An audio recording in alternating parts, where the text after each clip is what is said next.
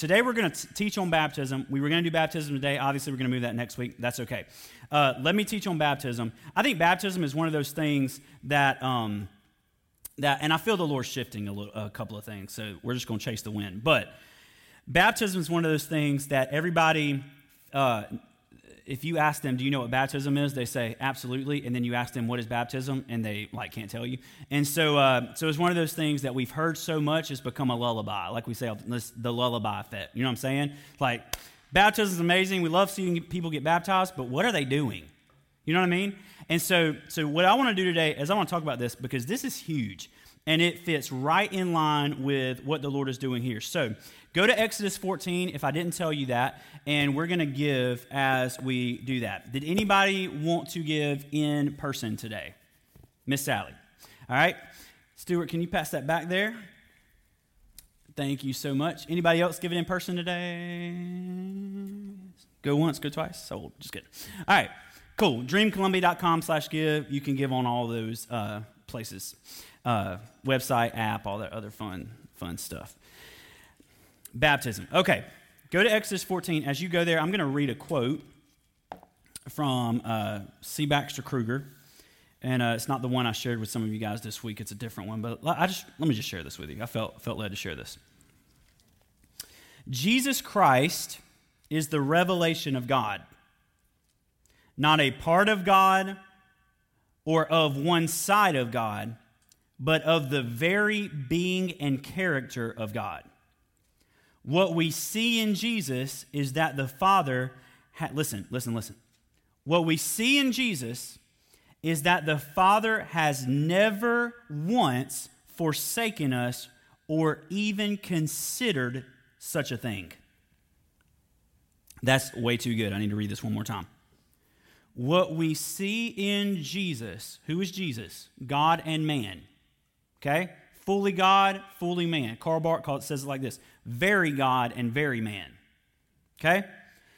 So, what we see in Jesus is that the Father has never once forsaken us or even considered such a thing. Jesus is the proof that the Father's love is utterly unwavering and that his eternal dreams for us stand. The Son was sent by the Father to find us. He was sent as the living expression of the fire of love in the Father's belly, as the enactment of the eternal Word of God to have us as His beloved children. And He was sent to search us out in the far country to cleanse us of all alienation and bring us home at all cost. Is that not, is that not good? For the, listen, for the Father will have it no other way. If we speak, if we must speak of the death of Jesus Christ as satisfaction, we must see that what is satisfied in his death is the Father's utterly single minded devotion to us and his relentless determination that his extravagant plans for us would be fulfilled even at the cost of his own beloved son's life. And that's the gospel. Um, I mean, how, how many of us, before we talk about baptism, because what I'm going to talk about today is very, very different, okay? How many of us see the Father as one that has such a love in his belly for us that he was willing to give any cost to have that fulfilled within him. How many, I mean, how many of us have ever seen? We were taught that we have to come to God. We were never taught that He came to us. And if we were taught He came to us, we were only taught He came to us to make a way for us to go to Him. No, He came to us and remained. There's nowhere else for you to go. You're in Him.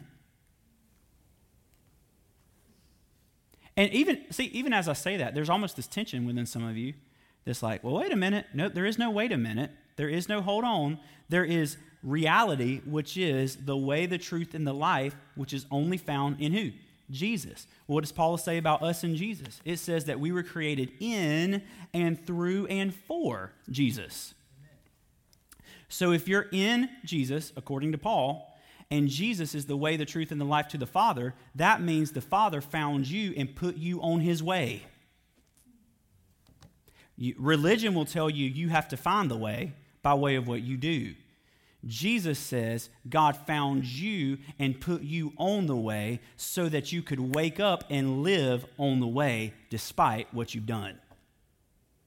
Amen. That's amazing. Okay. Exodus 14. Let me read this. Let me read this. You ready? I thought you was talking about baptism. We're in Exodus. Exactly. Here we go. Verse 1. The Lord said to Moses, Tell the Israelites, they're leaving Egypt. Just give you a backstory. Tell the Israelites to turn back and encamp near Pi Hahiroth.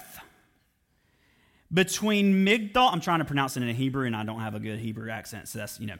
Between Migdal and the sea, they are to encamp by the sea directly opposite of Baal Zephon. Pharaoh will think the Israelites are wandering around the land in confusion, hemmed in by the desert. And I will harden Pharaoh's heart, and he will pursue them. But I will gain glory for myself through Pharaoh and all his army and the Egyptians and the Egyptians will know that I am the Lord. Pause. I really, I, okay, I got to bump this up a little bit before I get to screaming. I really, I really need y'all to see this. Okay? Our hardens Pharaoh's heart, they will pursue them, but I will gain glory through myself, uh, for myself, through Pharaoh and all his armies, and the Egyptians will know that I am the Lord. Hang on. So the Israelites did this. God's aiming here not just at the Israelites knowing he, he is the Lord, but the Egyptians knowing him as the Lord, which is the world. When the king of Egypt was told that the people had fled, Pharaoh and his officials changed their minds about them and said, What have we done? We have let the Israelites go and have lost their services. So he had his chariot made ready and took his army with him. He took 600 of the best chariots along with him and the other chariots of Egypt with officers, all of them, uh, over all of them. Officers over all of them, excuse me. Verse 8 The Lord hardened the heart of Pharaoh, king of Egypt, so that he pursued the Israelites who were marching out boldly. Okay? Uh, don't miss this language. He pursued the Israelites who at that point were marching out boldly. Without question, we're leaving Egypt. Okay? The Egyptians, verse 9, all Pharaoh's horses and chariots, horsemen and troops, pursued the Israelites and overtook them as they camped by the sea opposite of Baal Zephon. Verse 10 As Pharaoh approached, the Israelites looked up, and there were the Egyptians marching after them. They were terrified and cried out to the Lord. So, verse 8, they were marching out boldly. Verse 10, they were terrified. The difference, they see the Egyptians. Here's what the Lord said about the Egyptians following the Israelites it was not to overtake the Israelites, it was so that the Egyptians could come out of slavery with the Israelites. Yeah, whew, man. Okay, okay, okay. Verse 11, they said to Moses, Was it because, this is when you get terrified and you misinterpret what the Lord's doing in your life, you'll start to say stuff like this Was it because there was no graves in Egypt that you brought us to the desert to die? Remember, the Lord just said he was going to free the Israelites and he was going to make his glory known to the Egyptians. They processed this as the Lord's brought them out to the desert to kill them. You know what I'm saying? Okay. What have you done to us by bringing us out of Egypt? Do you hear? What have you done to us by setting us free? Well, set you free. You know, you know what I'm saying? what have you done? Didn't we say to you in Egypt, leave us alone? let us serve the Egyptians, it would have been better for us to serve the Egyptians than to die in the desert. No one said you were dying in the desert. Right? Y'all with me? Literally, no one said. In fact, the only thing that's been said about them is that they were going to the promised land. That's all that's been said about them. They're saying it would have been better for us to serve the Egyptians than to die in the desert. No one's dying. Well, some people are dying, and it ain't going to be you. You ready? Verse 13 Moses answered the people, and this is where we're going to hang out. Do not be afraid, stand firm, and you will see the deliverance the Lord will bring to you today. Wait till you see the Hebrew wording here. The Egyptians you see today, you will never see again. The Lord will fight for you. You only need to be still. Very familiar verse. Verse 15 Then the Lord said to Moses, Why are you crying out to me? Tell the Israelites to move on. Raise your staff, stretch out your hand over the sea, divide the water so that the Israelites can go through the sea or through the water on dry ground. I will harden the hearts of the Egyptians so that they will go in after them, and I will gain glory through Pharaoh and all his armies, through his chariots and his horsemen. The Egyptians will know, the word know there is yada, which is intimate knowledge. The Egyptians will intimately know that I am the Lord when I gain glory through Pharaoh, his chariots, and his horsemen. Then the angel of God, who had been traveling in front of Israel's army, which tells us in order for them to fear the Egyptians, they had to take their eyes off the angel of the Lord, who we know, most scholars will agree with this, is Jesus. Jesus in the Old Testament, nine times out of ten, when you see the language, the angel of God or the angel of the Lord, it's speaking of Jesus in Old Testament language. Okay, when they take their eyes off of the angel of God and put their eyes on Egypt's armies, they suddenly transition from faith to being afraid for their lives. The angel of God, who had been traveling in front of Israel's armies, withdrew and went behind them. So, this is, you're miss. There's the angel of the Lord walking in front of them. They turn around, they see the Egyptians coming after them. God doesn't strike them dead, the Lord moves in front of where their perspective had turned, even though it was wrong.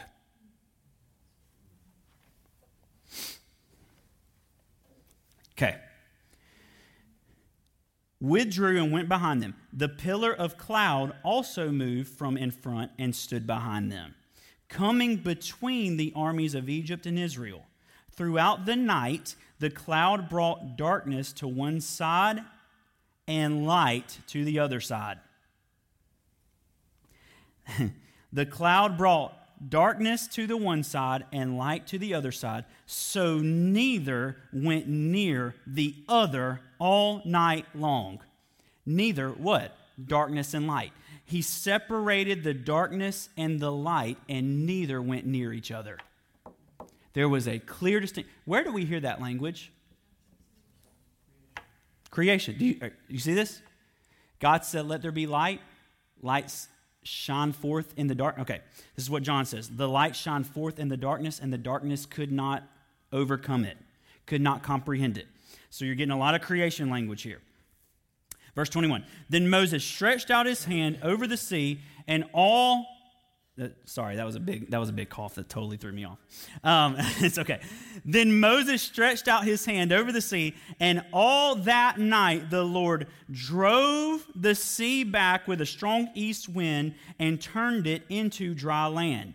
The waters were divided. The Israelites went through the sea. They went through the water on dry ground, with a wall of water on their right and on their left. 23. The Egyptians pursued them, and all of Pharaoh's horses and chariots and horsemen followed them into the sea. During the last night of the, watch of the night, the Lord looked down from the pillar of fire and cloud at the Egyptian army and threw them into confusion, or it into confusion.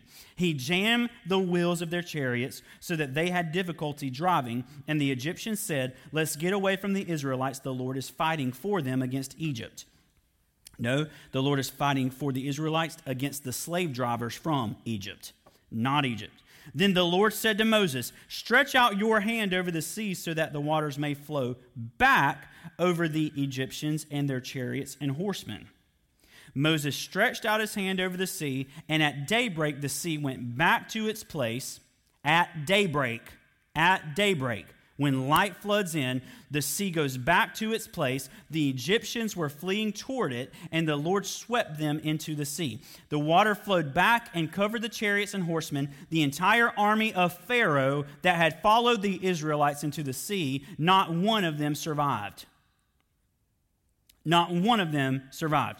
29. But the Israelites went through the sea on dry ground, and a wall of water on their right and on their left. That day, the Lord saved Israel from the hands of the Egyptians, and Israel saw the Egyptians lying dead on the shore. And when the Israelites saw the mighty hand of the Lord displayed against the Egyptians, the people feared the Lord. That's not a terrified, that's, that's in like an awe struck fear. Feared the Lord and put their trust in him and in Moses, his servant.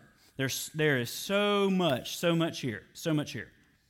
Let's go back to verse 13 Let's go back to verse 13 and let me read it one more time. Moses answered the people when they're afraid Do not be afraid, stand firm, and you will see the deliverance of the Lord that the Lord will bring to you today. The Egyptians you see today will never see again. The Lord will fight for you. You only need to be still. Let me break down the Hebrew here. The word for deliverance, ready for this, is the word Yeshua, which means salvation. What is salvation? Two weeks ago, is being made whole. Yeshua is the word. And what is the New Testament Greek for salvation? It's sozo. Okay? In the Septuagint, which is the Greek version of the Old Testament, in the Greek version of the Old Testament, the word here is soteria, and it comes from the word sozo. Right there, deliverance. And in verse 14, the word be still is karash, karash. And it means to be silent, to be dumb, to be speechless, to be deaf. But what it really means is be quiet. So, what is the Lord saying here?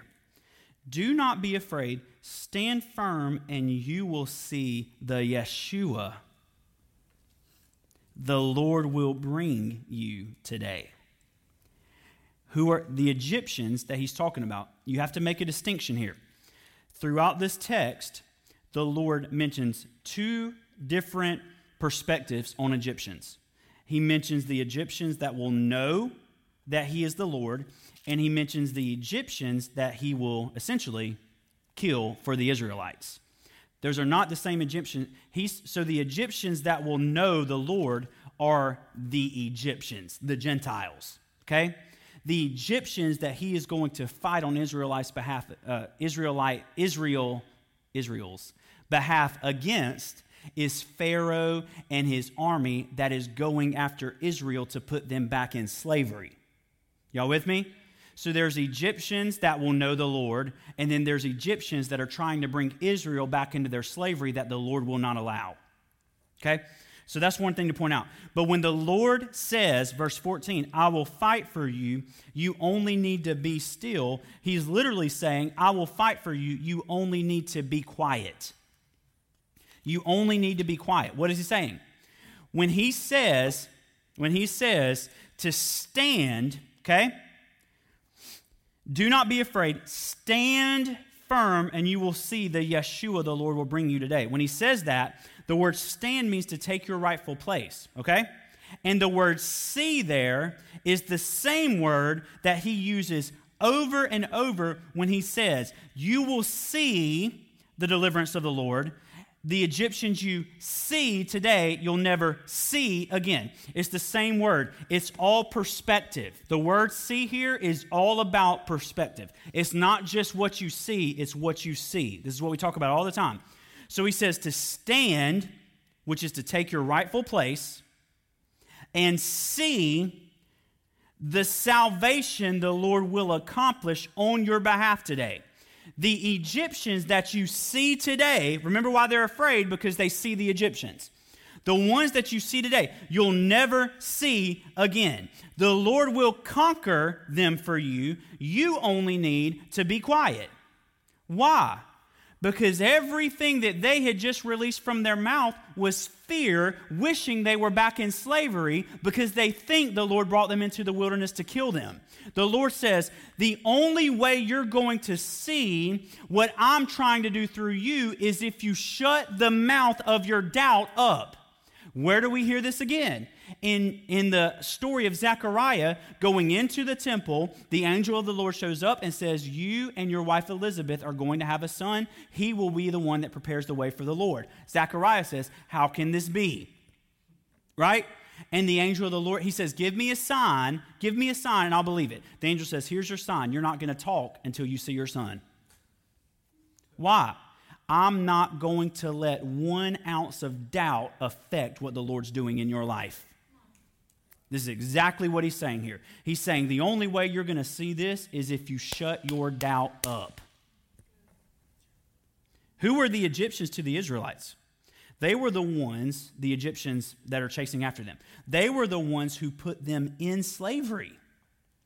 So, what are they being saved from? Slash for. They're being saved from slavery for freedom or wholeness.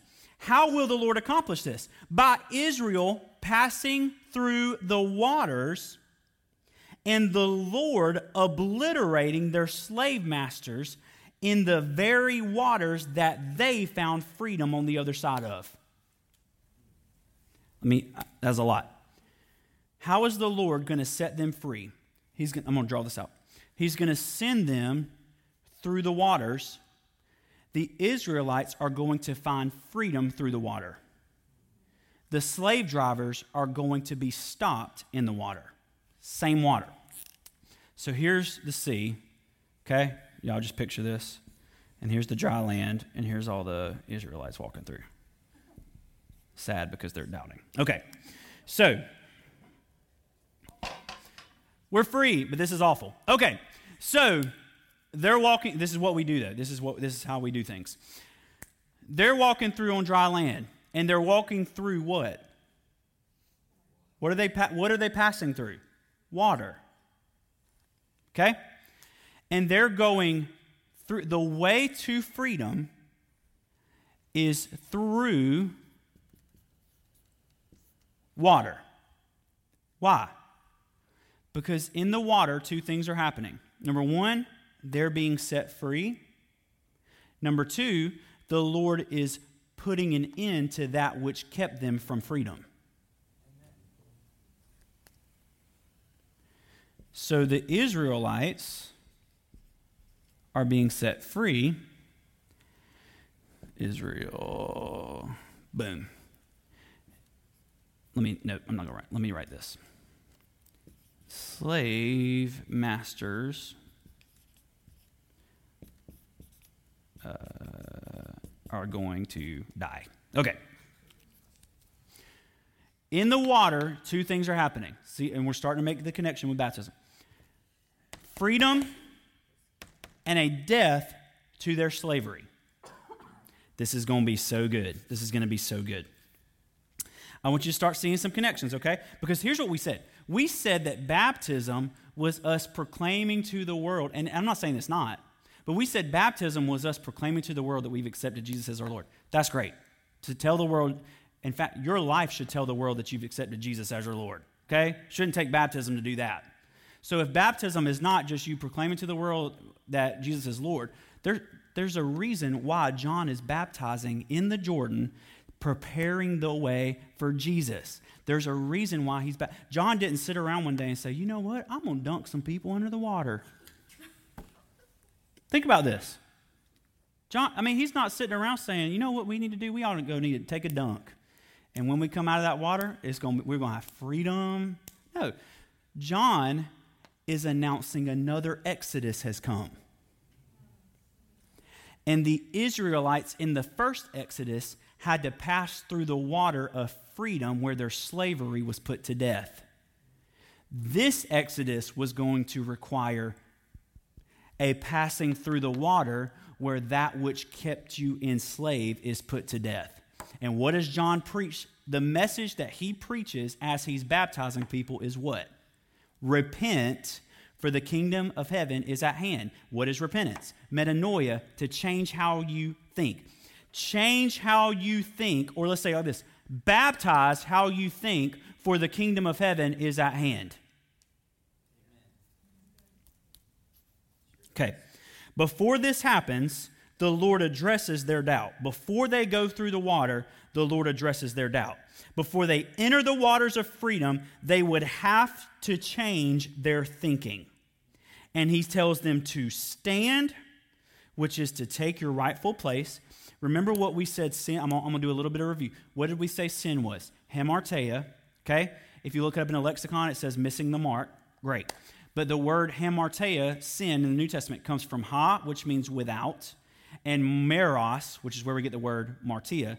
And meros means portion or form, without form, or I say formlessness is what sin is. So, how does formlessness and missing the mark connect? Okay, Matt said this last Tuesday. We've said this a thousand different times. It's in archery. The rabbis used to explain this in terms of archery. So if there's a target right there, and I've got a bow and arrow right here, and I'm shooting, I'm gonna I'm gonna hit the mark because I'm standing in the right place. Here's what sin is. Sin is not my aim is really really bad, and so I keep missing my target. That's not what sin is. Sin is the target is right there, and I'm standing right here. And no matter how good of a shot I am, because I'm not standing in the right place, 100% of the time I'm going to miss my mark. So, what Jesus came to do was not train us how to be good at archery. Jesus came to take us and say, You're standing here, but the aim is right there, and to move us back to our rightful place. That was what Jesus came to do. That's how he dealt with sin. It was not to tell us to shoot better, it was to tell us to get in our right spot, and the arrow will do its own work. Okay? So he says to stand, which is to take your rightful place in Exodus 13 and 14, Exodus 14, verses 13 and 14. To stand three times in these two verses, three times he tells them to see. Three times. Very significant and then he tells them to be quiet. Stand in your rightful place, have your eyes on the right thing, or let's say like this have the right perspective, and be quiet. Repent, for the kingdom of heaven is at hand. You, are you starting to see these connections? Okay. Why would he tell them to be quiet? Because doubt and a desire, excuse me, excuse me, excuse me, excuse me, let me back up. What had they just voiced in verses 11 and 12? They voiced a doubt and and they voiced a desire by way of fear to go back to slavery. So they voiced their fear and their doubt, and they voiced a desire to go back to slavery. And the Lord is saying, for you to be truly free, you're going to have to be quiet and trust that what I am doing for you right now in these waters is exactly what I need to do to get you to freedom. Okay. Let me take a little let me take a little U-turn. No, no, no, no, no, not yet, not yet, not yet. Go to John uh, chapter 3. John chapter 3. John chapter 3, and then I'm going to take a U-turn. What time is it? Lord, we got so much time. Praise God. You don't understand the excitement I get when I look at the clock and I see 11:18. Um, uh, the world is your oyster. Um, so let's uh, let's see. Let me get this. Let me get this U-turn ready. So we'll we'll take it real quick. Y'all won't even know we did it. Um, where are we? Where are we? Where are we? Amazing. Hope y'all brought, brought your Passion Translation today. If not, it's okay. Okay. John 3, let me just read this extremely quick, but I want you to hear this. Verse 1. Now there was a Pharisee named Nicodemus. Very familiar story. Forget everything you thought you knew about this story. You ready? There was a Pharisee, a man named Nicodemus, who was a member of the Jewish ruling council. He was high up. I mean, this dude was the religious among religious. Like, he is the religious leader, okay? Nicodemus. He came to Jesus at night and said, Rabbi, we know that you are a teacher who has come from God, for no one could perform the signs you are doing if God were not with him. And Jesus replied, Very truly I tell you, no one can see the kingdom of God unless they are what? Born again. Okay? Amen, brother. Hold up. Unless they're born again. Verse 4. How, let me teach this, and I got to give a major thanks to, uh, to the people at BEMA, Marty Solomon and all them. Uh, this is amazing. So uh, this is not original. This is totally stolen, but it's great. Verse 4. How can someone be born when they are old? Nicodemus asked. Surely they cannot enter a second time into their mother's womb to be born. Now, I have taught this and I'm wrong, but I, we have seen this verse as Nicodemus being dumb.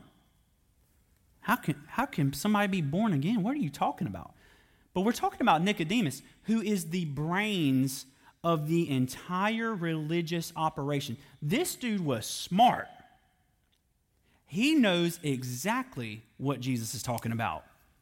So, how do we reconcile a Nicodemus who is brilliant with verse 4, where Nicodemus seems like he's saying, This makes no sense? Okay. When Israel comes through the waters, okay, they are, as a country, born through the waters.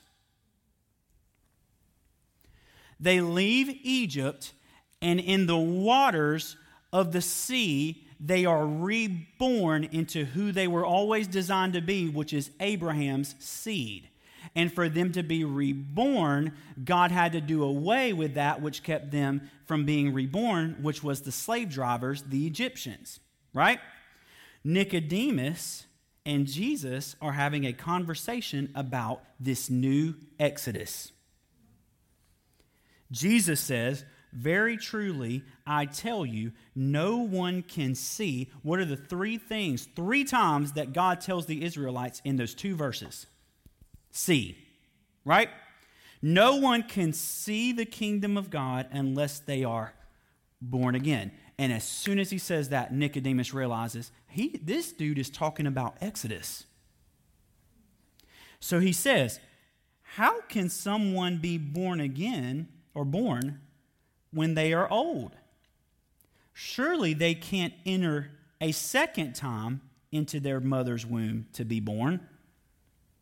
He's saying, We've done that. How can something that has progressed all these thousands of years from when we were born go back to Egypt and be born again? So he's not dumb. He knows exactly what Jesus is saying, and he's responding in the way that Jesus is responding to him. If you're going to use that type of language, I got some language I can use too. Jesus says, You can't see it unless you're born again. Well, that's really interesting, Jesus.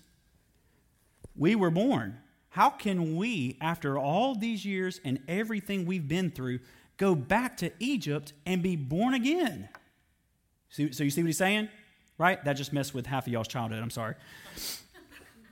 Verse 5.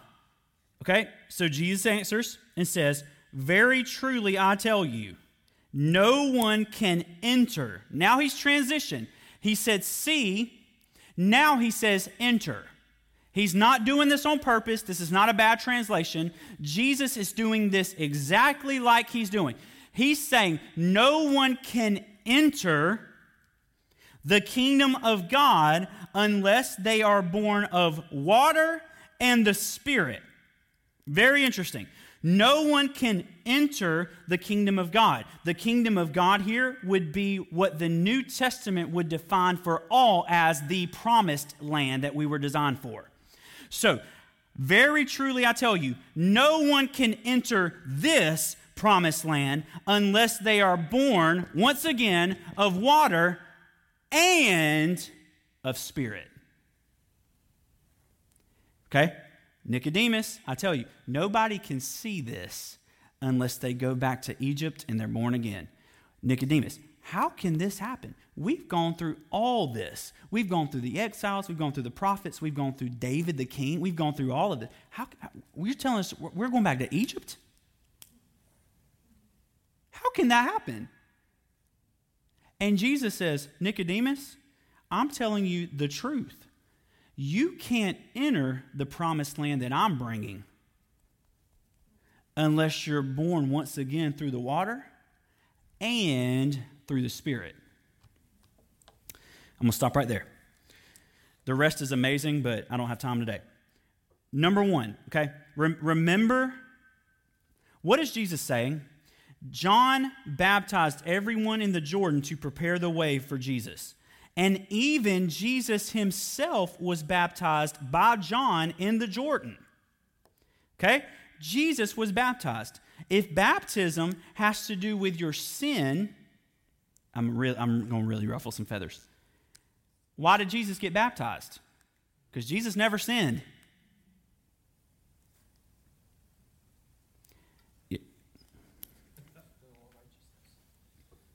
Yes. Y'all hang on. Hang on. Hang on. Uh, I love people that know their Bible. What was John preaching? With baptism, repent for the kingdom of heaven is at hand. Repent, change how you think, kingdom of heaven, our promised land. Okay? And remember the language in Exodus 14. Take your place, be quiet, shut off the doubt, change your thinking, and watch the Lord's salvation, which was Yeshua, which is the name of his son, Jesus, Yeshua, which for them was ultimately the promised land. When God said, Stand still and watch the Lord's deliverance, the deliverance that he was talking about, the salvation that he was talking about, ultimately was the promised land. Stand still and watch the Lord take you from these waters to where I am taking you, which is the promised land where you and I dwell forever. He's talking about the promised land. So, in this language in John 3, Jesus is picking up the Exodus story and he's looking at Nicodemus, who is what? The religious leader. And he says, Nicodemus, the only way for us to enter this promised land is going to come by way of another water. This water is not going to take us from Egypt to Canaan. This water is going to take us from religion to covenant. Okay, okay, okay. He, so he says this is going to happen two ways. It's going to be baptism, or he says, born of, those born of water or in water. That's pointing to the Exodus, when the Israelites passed through the waters that killed their slavery, which is the Egyptian army and Pharaoh. you're, not, you're totally not ready for this, and that's okay. I need your attention right here. This is huge. If, if born of water is talking about the Exodus, here's the question What is, and don't answer your first thought because it's wrong. Okay? If born of water is talking about the Exodus, what does it mean when he says, and born of the Spirit? Most of you just thought Acts 2, which is a manifestation of what he's talking about, but that's not what he's talking about. Okay? Is that what you thought, Acts 2? Okay, okay. I thought that's why you were laughing. So, so here's the word the word, you ready for this? The word for spirit here, okay, is the word which could be translated three ways it's the word spirit, it's the word wind, and it is the word breath. Breath. Let me read this to you real quick. Don't turn there, because I didn't tell you where it was. See if this sounds familiar. Then the Lord God formed man or a man from the dust of the ground and breathed into his nostrils the breath of life, and the man became a living being. No one can enter the kingdom of God unless they are born of water and the breath. Okay. The breath is the breath of life. The word in Greek, the Septuagint, breath is pneuma, pneuma, and it means a blowing wind or breath. It is the same exact word that is used in Acts 2 2 when there is a sound of a rushing wind. Same word. So when there's a sound of a rushing wind, the same Greek word is the word that the Septuagint, the Greek Old Testament, uses when it says that God breathed into the man. Same word, okay? And the word life, the breath of life, is Zoe, which is God life. So he breathed the breath of his own life and the man became a living being. When did the man become a living being? Not when he was formed from the dust, when he received the breath of God's own life. Let us make man in our image and likeness. He takes the dust of the ground. I'm like I'm about to run out of this room. He takes the dust of the ground and he raises it up. It's still not alive you and I were not designed for anything other than the breath of God flowing through our veins. You are not living unless you are living in the breath. That clump was nothing until, and right then the man became a living being. So, born of spirit or breath is Jesus using the language of when mankind was created. We were formed, but we didn't become a living being in God life until the breath of God or the Holy Spirit or breath was breathed into us. So, what is Jesus saying? No one can enter the kingdom of God unless they're born of water and the Spirit. Jesus is saying, unless you are freed from your slavery, born of water, and brought back to who you originally were, born of the Spirit of breath, you cannot enter the kingdom of God or you cannot enter this promised land. That was a lot of work to get there. That, was a lot of work. Right? But I need you to see this. Jesus is not saying, unless you are baptized and you speak in other tongues. I love speaking in other but that's Jesus is talking about something way deeper than you speak in Chinese. Okay? Way deeper. He's saying, unless you go, let me just erase this because this little dude just frowning is distracting me. Unless you unless you go through the waters, okay? John introduced baptism to point to Exodus. He's saying the, there is a new Exodus that is here, and it is required of us to go through the waters again.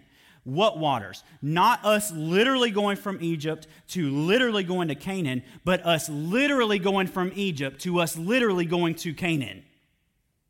You see what I'm saying? He's saying it has nothing to do with where you are physically located, it has everything to do with where you are perspective located.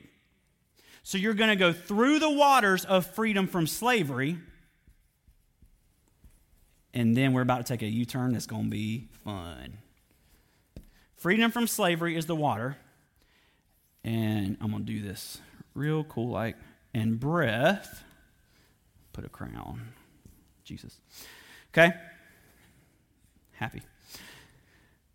And breath is going to be original design. You can't be who you originally were until you let go of the slavery that kept you from being who you originally were. Jesus says, unless you are freed from your slavery and given your original life design back, you'll never see the kingdom and you'll never enter it. Now, we've taken this verse and we've set, used this about heaven. Unless you are baptized in the baptismal, and unless you're full of the Holy Spirit, because speaking another language and prophesy, you'll never go to heaven. That could not be further from what Jesus is talking about. Lord, dear Lord, help us. That's stuff that's being preached in pulpits today.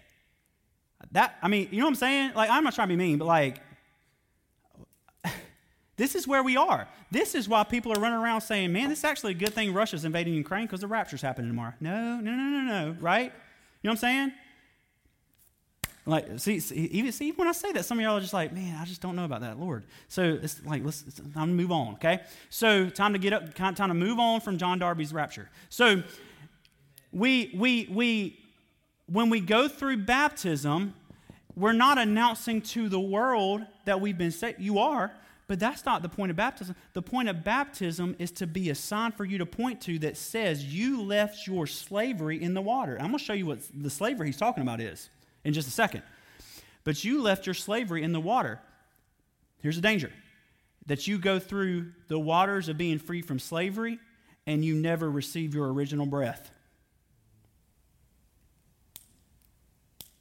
How many people have been baptized, but they're still stuck in the same old way of living because they were never given their original breath back, which actually made them a living being? If you go, if you stop at baptism, all you, are is the clump of dust that God raised up. You're free from slavery. But who cares if you're free from slavery unless you being free from slavery gives you permission to live again? Okay, thank y'all so much. Um, I hear your ums, and that just fires me up, so thank y'all. Um, I mean, I'm serious. That, uh, that's so cool. So, uh, when, no, no, no, no. I, I had a whole note here, and I literally wrote no with a smiley face on it to say, don't say that today. Okay. What is, so here's the question. Here's the question I want to ask, and then I'm done, and we'll talk about what is baptism, okay? The question is, what is the slavery that we're being freed from?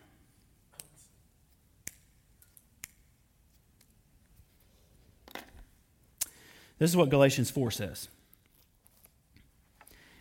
In a similar way, God promised, this is the Passion translation, so you might as well not even turn there. In a similar way, God has promised, I'm just playing, our ancestors something better. But as long as an heir is a minor, he's not really much different than a servant, although he is master over all. For until the time appointed by the father, when he comes of age, the child is under domestic supervision of the guardians of the estate. Let me jump ahead. Let me jump ahead. And I want to get to, want to really, I'm going to get to verse 21. Verse 21 in Galatians 4. Tell me, because Paul's about to tell us the, the slavery. Tell me, do you want to go back to living strictly by the law? Haven't you ever listened to what the law really says?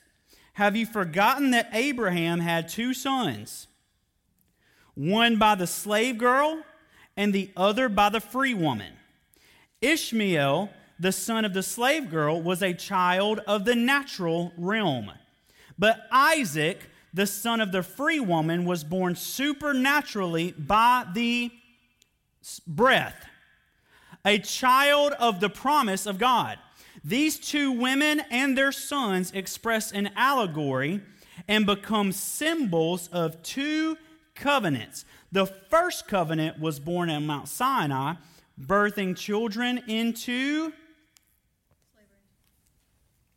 slavery. slavery.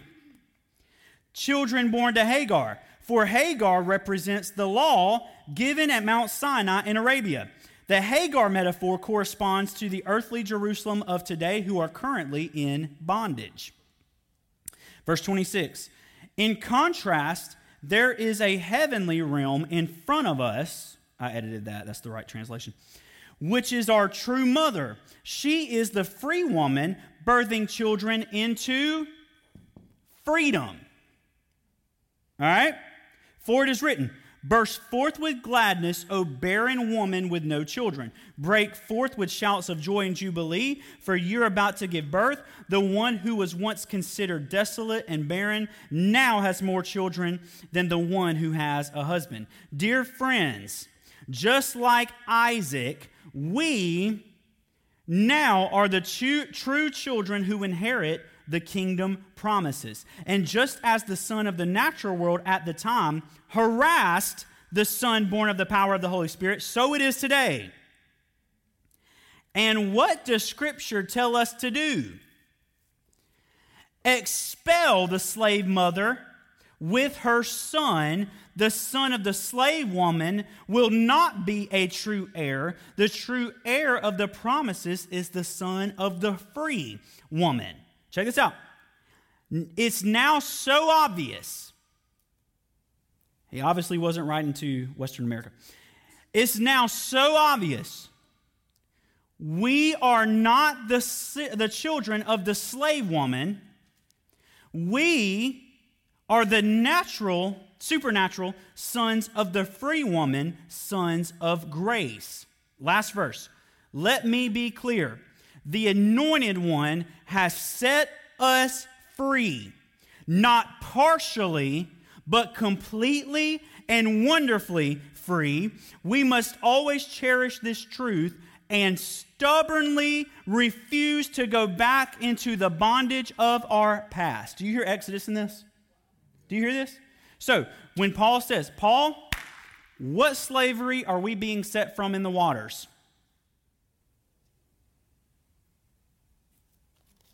Religion.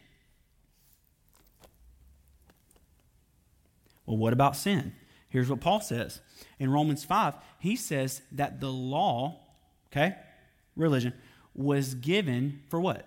So that the trespass might be made known. So for you to leave sin in the water is absolutely true. You leave sin in the water by leaving religion in the water that makes sin known. And that's the shift that the Lord is calling us to make. Today is absolutely about baptism, but today is absolutely about baptism. The shift he's calling us to make is from a, a, a mindset that sin is up against Christianity. No, no, no, no, no. Religion is up against reality, which is covenant. And that's the war that's going on in the world. That's what's happening. If you get every person on planet Earth to actually believe that they have the value that they actually really have, what begins to happen? No more sin. Why? Not because they made the decision to stop living in sin, but because they laid down a life of always measuring up. You cannot measure up by your works. God rigged the system so that you could not measure up by your works, so that the only way for you and I to come home is by way of Him coming to get us. He rigged the system. You can't make it by works. You can't be good enough for this. He did it on purpose like that so that the only way you and I could ever say we got home was by way of the Father coming to find us where we were in our foreign country, grabbing us and saying, You are not a slave, you are a son or daughter, and you're coming home. And you might have been kicking and screaming and cussing and complaining the whole way, but He still brought you home and you could live your entire life in the Father's house thinking you're still a slave, or you could lay down the slavery mentality and have fun being in the Father's house. But this is not an issue of you and I still being in a foreign country needing to come home. You're home. The issue is is now that you're home, are you going to live like you're home? That's the issue. That's the issue. We don't look at the cross and say that Jesus did a good enough job, but we've got to come in and clean up the part he didn't do. No, Jesus did exactly what he came to accomplish. That is not the question. Religion has tried to question that. Religion has tried to say that salvation has to do with us doing something Jesus did not do on the cross. That we've got to clean up it, we got to back clean up. That's not what Jesus did. Jesus accomplished exactly what he came to accomplish. I, God did not send his son into the world to condemn the world, but that through him the world would be sozoed. So, did Jesus fail? Absolutely not. He succeeded. So, that's not the question. The question is why are so many people still living like slaves when they aren't slaves anymore? Why are people in the world living like they're people enslaved to what the flesh wants? I hate using that language because we don't understand what Paul is saying when he says flesh and spirit. But we think he's talking about the skin flesh that we're trying to. No, that's Plato. Plato was talking about a skin flesh that you got a ghost in you that's escaping to heaven. That's, that's, not, that's not what we're talking about. Paul is talking about you being led by the outside in rather than the inside out. Okay? But we got a world that's living outside in. We're letting the world, we're let, there's a lot of people that's letting the world tell, um, tell them who they are, tell them what they should be doing, tell them what they should be doing with their life. Let me tell them what they should be doing with their church. Tell them what they should be doing with their ministry. I mean, we've got, and people are following that voice like crazy, which produces formlessness, which is sin. Formlessness is not knowing who you are. So there's a lot of people living in a, in a reality that they don't know who they are, which is sin. Jesus came so that he could bring our tails home so that when we get home, he could sit down and not beat us until we act right. He could sit us down and say, You've lived your whole life thinking I was mad at you, and I never was. You've lived your whole life thinking that you've got to earn your way back to me, and I was right there on the porch waiting for you the whole time. You never had to earn your way back. You never had to find your way home. I found you. That's what the incarnation is. It wasn't God, it wasn't God saying, here's a new law, this is the way you can get back to me. It was God saying, I'm going to become you to find you where you are and bring you back to where I am. This is what St. Athanasius says. St. Athanasius is John the Beloved, so the writer of John, 1st, 2nd, 3rd John, and Revelation. Athanasius was John the Beloved's spiritual grandson. Okay? So around 130 something AD, St. Athanasius wrote this in, I believe, one of the most significant writings ever in history. And he said this, and people think it's heresy today, which shows you how far we've gone. Okay? Athanasius says this God became man so that man could become God. Not me. I didn't say that. Athanasius said that. If you want to take it up with anybody, take it up with John, because that was a spiritual grandson. What he's not saying is is that you're becoming God. But what he is absolutely saying is you're becoming like God by way of Jesus becoming like you. Okay, this is real good. This is real good. Those under the law are enslaved, not those exclusively. It includes this, but not those exclusively under sin those under the law of sin and death. Remember who Jesus is talking to in John 3. He's not talking to a prostitute, he's talking to the religious leader. This doesn't mean that people can just go and do whatever they want and live however they want. It means we define what living in sin is differently. Sin is formlessness. You aren't living in sin because of what you've done that fails to measure up. You're living in sin because you believe in a covenant that has to be measured up to. One more time. One more time. You're not living in sin because you've done you've failed to do what measure up, measures up. Let me back up. Let me say this one more time. You aren't living in sin because of what you've done that fails to measure up. You're living in sin because you believe in a covenant that has to be measured up to.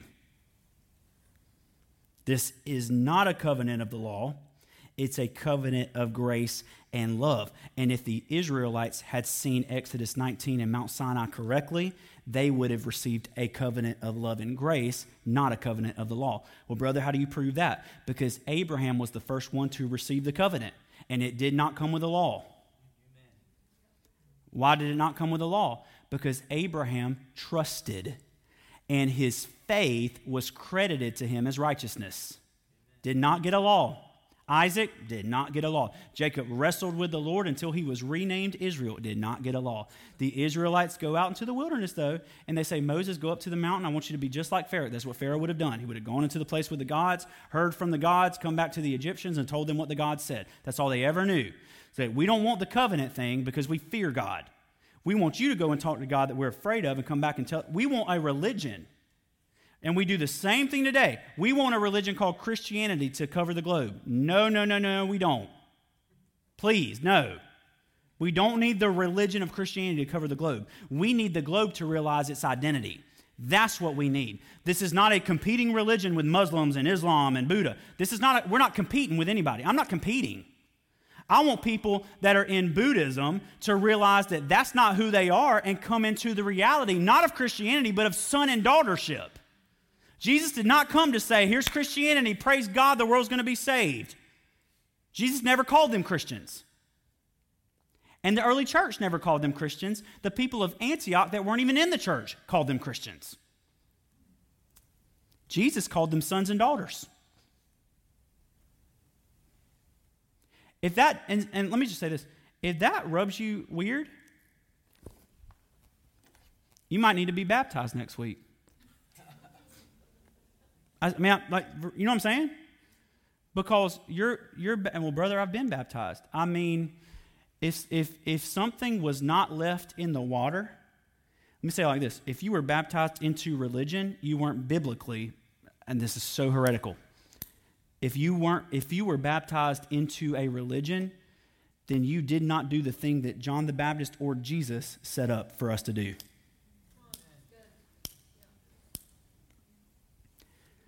Jesus and John and the early church did baptism as an announcement of a new exodus. They were announcing freedom from the law of sin and works and into a covenant where you can be who you are. And that's what they were announcing. This, this is massive. And you say, well, well is that, what, what shall we do now? Should, uh, should we just sin to our heart's content so that grace may abound? Certainly not. You've died to sin. Remember what we talked about last week? Paul said, How could you live in sin when you left it in the waters of being free from the thing that kept you enslaved, which, which was religion, which brought about a reality of sin? You wouldn't know your sin had you not lived in religion. Y'all with me? You wouldn't know what your sin was unless you had been in religion. Lord, Lord, Lord. Okay, I'm getting myself in so much trouble and it's so much fun. Um, in the Garden of Eden, there's a tree of life and a tree of knowledge of good and evil. Okay? The tree of the knowledge of good and evil is really the knowledge of just evil because they already know what's good, right? Go day one, day two, day three, day four, day five, day six. Good, good, good, good, good, very good. They know what's good. God had made an announcement this is what's good, that's good, that's good, that's good, and you are very good. Right? So they know what's good. So the tree of the knowledge of good and evil only introduces one foreign thought evil. So they could either, either taste the tree of life and live forever with, a, with an exclusive knowledge of goodness, or they could taste of the tree that introduces something that God left out. And in thinking that God withheld something from them that they needed, they take a bite of the tree that had something in it that God left out of them, which was evil. What is evil? It's a measure of goodness, right? If you remove goodness from the picture, you don't know what evil is. However, if you remove evil from the picture, you still know what goodness is. It's very philosophical. You know what I'm saying? So just evil only exists as a measure of goodness. What's happening in Ukraine is evil. Why? Because we know what goodness is, and what we see is a very, very, very crappy level of goodness. That's called evil. Right? Right? So if next week they announce, which I'm really believing they will, I'm praying over this, if they announce a peace deal, suddenly what we called evil is going to start to become good again. Why? We know what good is. It's, it's just a measure of goodness. Evil is just a measure of goodness. So when they take a bite of this tree, it introduces one thing starting to measure up. Is what we did good or is what we did evil? Is what we did good? How good is what we do? Is it really good or is it not really good? And their eyes are, well, my Lord, we're naked. They've always been naked. Nothing new. They've always been naked, except now they're looking around. And I believe, I can't prove this, but there's a lot of scholarship um, working on this. I believe when it says they realize their nakedness, here's what it's talking about. Before the knowledge of evil comes in, they're looking at each other flawlessly, only good. The knowledge of evil comes in, and suddenly Adam and Eve begin to look at, look at each other and start measuring each other up. And what do they do? They cover their nakedness. Why? So that they can't look at me and judge my nakedness, and I can't look at them and judge their nakedness. They become ashamed of the thing they've lived in their whole lives. because something has now intruded who they are that says, now you've got to measure up. Nothing changed. Nothing changed except now there is a foreign intruder of evil, and it's called measuring up. What is religion? Always having to measure up. Always measuring up by what you do. Always measuring up by who you are. When I was a kid on Mother's Day, y'all heard me tell these stories before, we would give flowers to the moms, right? And so we would give the flowers to the oldest mom, and we would give flowers to the youngest mom. And the reason we gave flowers to the youngest mom is so that the whole church could see the teenage girl that had done stuff that they shouldn't be doing, so that as she walked up to get her flowers on Mother's Day in front of the whole church, everybody in the church could look at her and say, My Lord, that's so and so's daughter. Can you believe they got pregnant and they're 16 years old? That's religion. That's all we did. We had people come in our churches with tattoos, and we made them sit in the back because people with tattoos aren't very. And listen, if that's the case, I'm out of the church. Praise God. You know what I'm saying? But, but that, that's real, and it's always having to measure up. The problem is, is when Jesus found the woman caught in the act of adultery, he did not tell her to measure up. He told her, "You are not condemned." And that gave her permission to go and live formlessness no more. So, what is baptism? Baptism, Matt, you can come up here. Baptism is a symbolic act where you, just like the Israelites and I, go through the waters as a slave, to use the Israelite mentality and come out of the waters as a free son or daughter or bride. And what dies in the water is that which kept you enslaved, which is, according to Paul, a mindset of performance, which is religion, which is sin.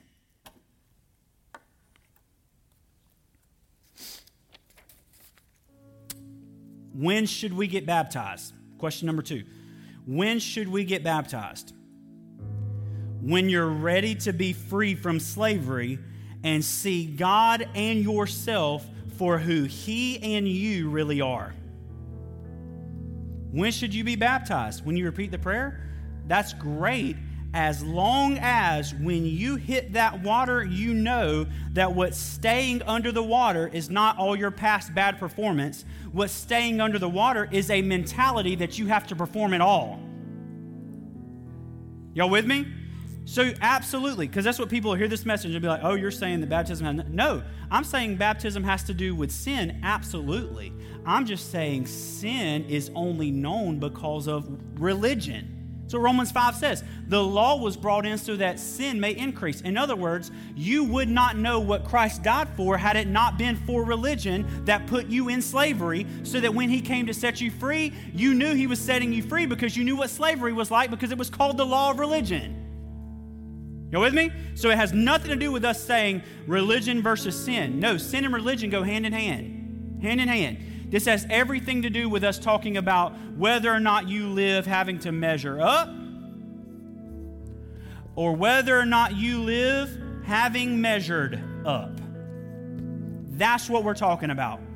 We're talking about you transitioning from living like you always have to measure up to now living because you have forever measured up by way of Jesus. And so let me let me put a note. Somebody asked me this when they when I uh, said I was going to talk about baptism. Ask me about infant baptism because um, some of you has anybody been baptized as an infant? I mean, there's no like, yeah, awesome, awesome, yeah, okay. Um, I this is how do I say this without? I don't have as big of a problem with infant baptism as a lot of people do. I want my daughter, from the time she is a baby, to be baptized in a freedom from measuring up. I don't care when you get baptized, as long as that is an announcement that you are living in the finished work of Christ, not in finishing the work of Christ. I don't care when you're baptized, as long and so, and listen, I might be wrong, and if I'm wrong, you don't have to agree with me. That's okay. It's no big deal. This isn't going to change whether or not you go to heaven or hell. Like you know what I'm saying? But I don't care when you get baptized, as long as you live in the, in the finished work of Jesus, not in finishing the work of Jesus in your life. There is nothing for you to finish, it's been finished. That's why he said, It's finished. You don't have to finish anything, it's done. You have to live as if it has been finished. Do y'all see what I'm saying? I'm trying to get us to make this, it's, it's, a, it's a one degree shift it's a one degree shift from living like you have to measure up to living like it has been measured up.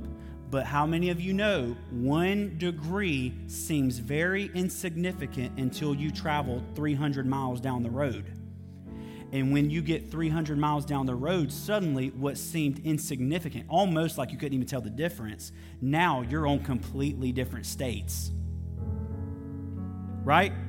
So, this subtle shift that the Lord is doing in us over the next 10, 15, 20, 500 years is going to align us in a place that if we had kept going down this zero, negative one degree path that didn't seem like anything today, was going to take us somewhere completely different in 500 years, right?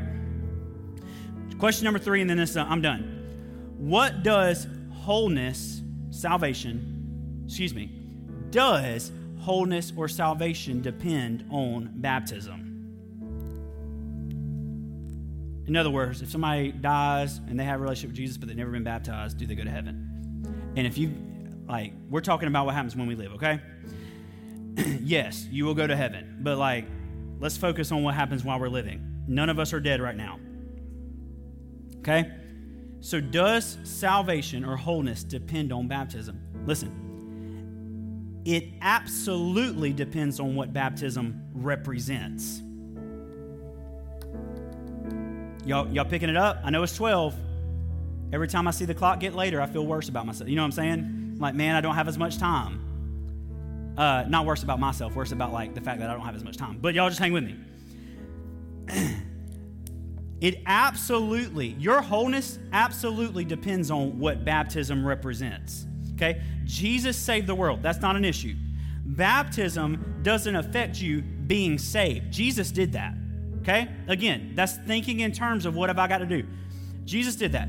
Baptism absolutely affects how much of the life to the full slash God life that Jesus gave you, you actually live in. Right?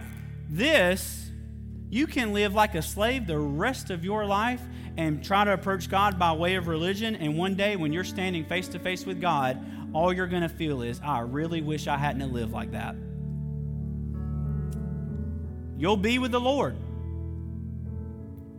The only thing that's going to happen is you're going to stare into the eyes of Jesus and say, My Lord, what kind of life did I miss out on? But if you're going to live the God life, life to the full, there's something that has to be left in the waters of the Red Sea. And it's that which kept you enslaved your entire life. So I'm going to, I want to pray. I want to pray. And uh, I want y'all to bow your heads with me. Go ahead and bow your heads, everybody in the room. I'm going to do a very different prayer. I'm going to ask you this and I think I, I think it's the Lord that maybe pushed us back to baptism next week. Because I think I think some of you might need to be might need to be baptized. I want to read this as your eyes are closed. I want to read this one more time over you, and then I'm going to pray. But I want you to just take this in. Jesus Christ is the revelation of God, not part of God, or one side of God, but the very being and character of God. What we see in Jesus is that the Father has never once forsaken us or even considered such a thing. What we see in Jesus is that the Father has never once forsaken us or even considered such a thing.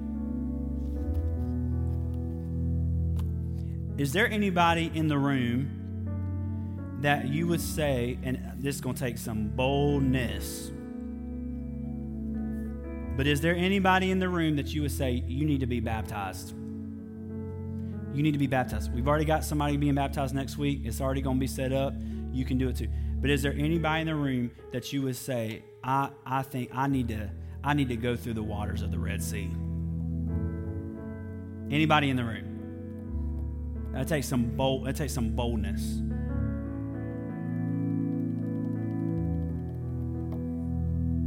Awesome. If you're watching this and that's you, send us a message or an email.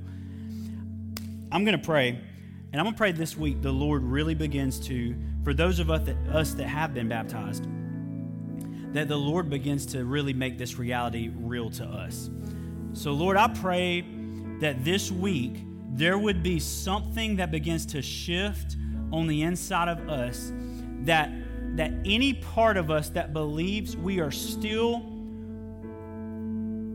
accomplishing salvation like it is something that is varied and continual, I pray that there would be just that one degree shift from living to achieve salvation and instead living within the salvation that we have received freely by grace. And those around us that we have prayed to come home over and over and over and over, us being set free from our bondage is going to give them permission to be set free from their bondage.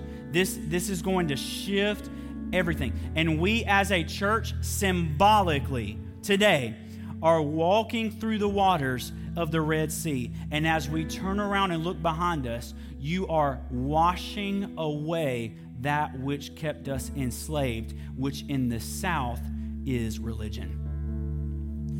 And you're washing it away and you're finishing it. And as that is finished, we can finally live.